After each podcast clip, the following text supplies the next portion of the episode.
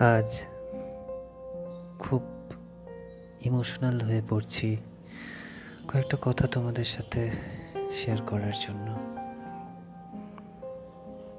এই অডিওটা করা।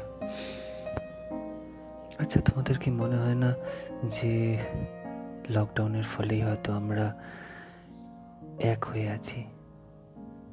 নিজেদের কাজ, কর্ম, রেখে আলাদা করে একটা আলাদা সময় বের করে সম্পর্কটা আরও বেশি মজবুত হচ্ছে।